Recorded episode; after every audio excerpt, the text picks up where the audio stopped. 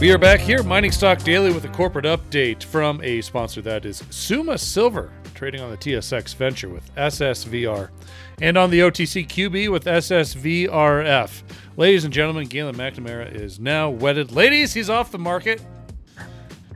But Summa, Summa Silver's still on the market. They got good drill results out of out of the uh, Hughes property there around Tonopah, Nevada.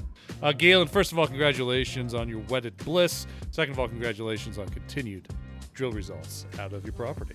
Great. Well, thank you very much, Trevor. And and and yes, you know, we we just got married about a month plus one day ago now that I'm just looking at, at my calendar here, uh, and had a great trip and a, and a great honeymoon.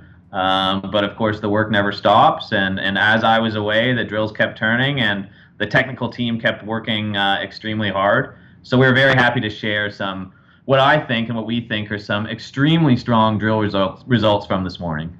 Let's uh, let's hit the highlights of these drill results that were released. The rescue out of the rescue veins, uh, about 1,700 grams per ton silver equivalent over four and a half meters, which also included a half meter interval of just under 10,000 grams per ton silver equivalent.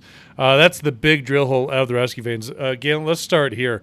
Uh, this yeah. continues to show incredible grade, and for these veins, pretty good widths.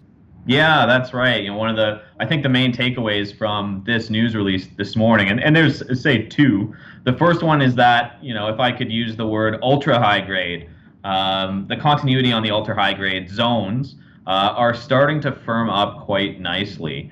Uh, and and of course that's now with some I think are pretty substantial widths. I mean you get over two, three, four meters with grades that are over a thousand grams per ton.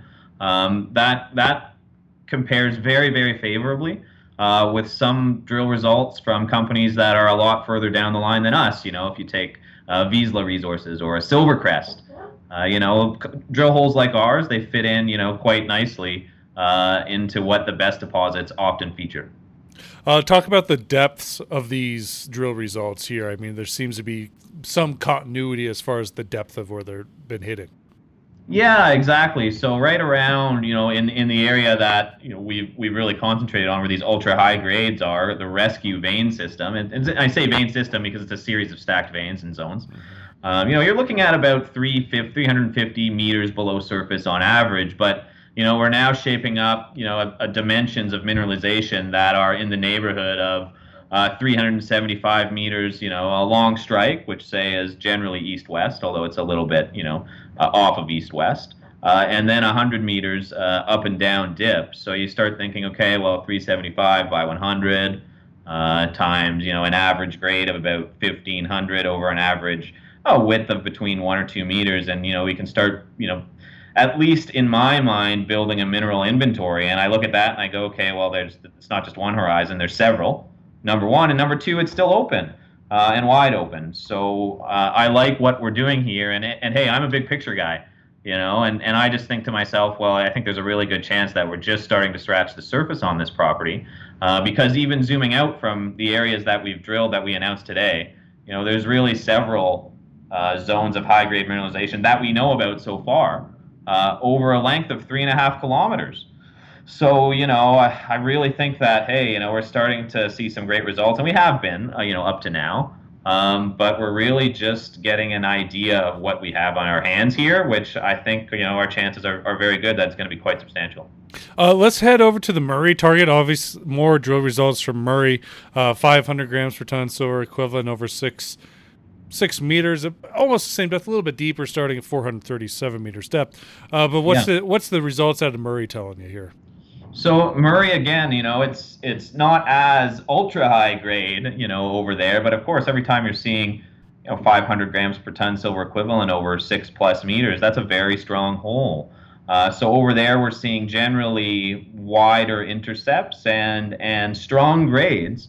Uh, the drilling over there is is much more widely spaced, so there's a lot of work to do uh, for sure as well. Uh, and the interesting thing over there is that mineralization does cross the property boundary uh, onto our colleagues and friends' ground at Blackrock Silver, um, with Andrew and Bill and, and the team doing a, a lot of good work over there. And that uh, there's a hole that they announced in their press release that was uh, 50 meters off the property boundary that was uh, very, very strong at their Victor targets. So, Uh, it's funny. I've been involved in these discoveries several times before now, and every time you get onto something good, it seems like there's a zone that crosses the property boundary. So for better or for worse, uh, it keeps things interesting. Yeah, absolutely. Well, you continue to have more drill results still pending.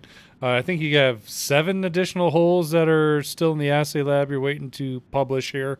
Uh, yeah. But g- give us the update of, I mean, obviously seven awaiting in assays, but drilling continues. Uh, talk to us about the frequency of drilling and, and really kind of the process this fall.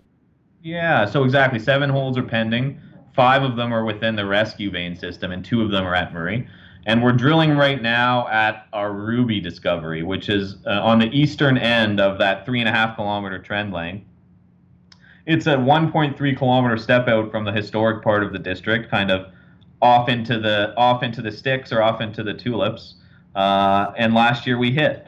So now you know now we've got a lot of work to do even out there, following up number one on that hole. Um, but also there's some interesting exploration targets that we're going to permit to drill um, for sure next year. Uh, and just, I just go back to that old saying, you know, I like to keep it simple, right? Uh, and you know that old saying in mining and exploration is the best place to find a new mine uh, is right next to the you know is right next to the old mine or in the quote unquote shadow of the head frame. Uh, so that's a that's a tenant that that works well. And and I've said this to you before, and I'll say it again. I, am literally shocked by the lack of exploration that's occurred immediately around the Tonopah district, given its prolific history. Uh, there's a lot of open space here. I mean, you're talking about the lack of exploration. I mean, you have so much open space. I mean, between uh, Belmont, actually, you got the Mizpah uh, extension targets that you have drilled, but there's a big gap between Mizpah and Ruby, and then north of that, everything east of Ruby is still yet to see a a, a drill go into it, or at least at, uh, results from a drill. I mean, you talk about underexplored. You, I mean, just look at your own property here. Yeah, Exactly, exactly. So yeah, you know, east of even moving east, past, further out from the district, past the Ruby discovery, there's very striking, compelling geophysical anomalies, geochemical anomalies that overlap those geophysical anomalies that have never been tested and never before recognized.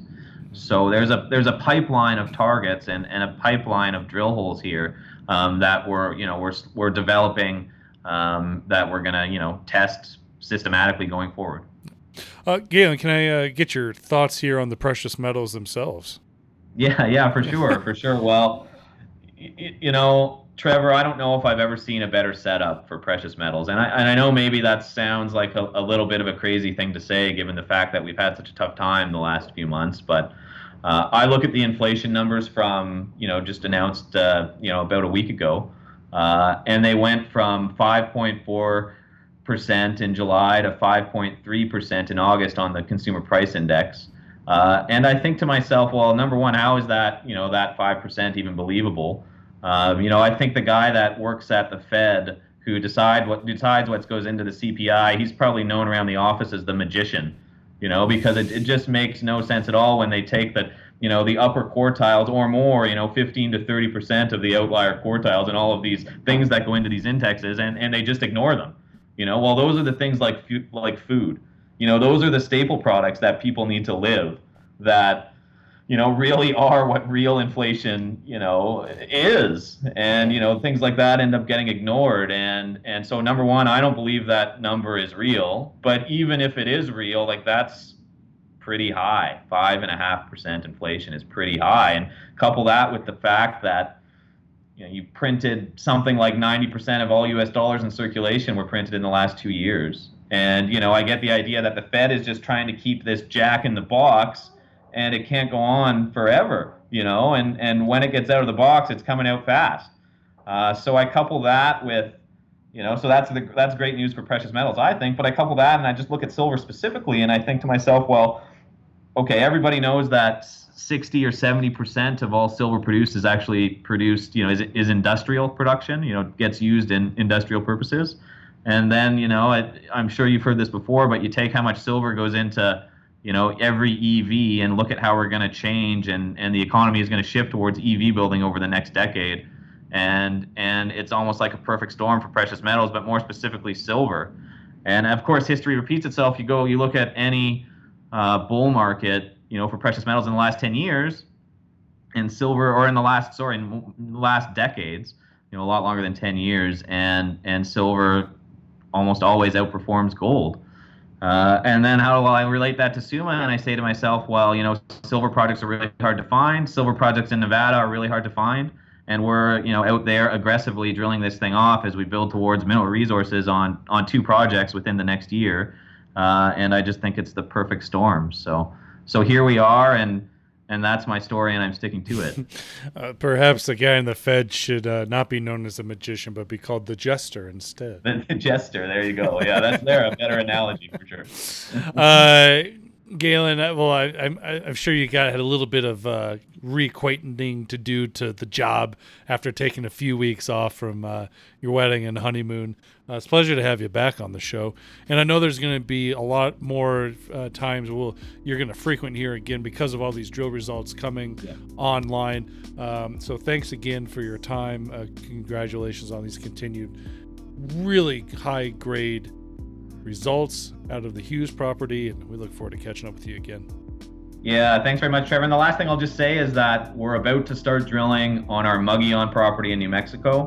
So we'll have a lot more to, to talk about there as the results start to roll in uh, from that as well. Absolutely. All right, that's Galen McNamara, CEO of Summa Silver. They are a sponsor of the podcast. I am a shareholder. They trade on the TSX Venture with SSVR and on the OTCQB with SSVRF.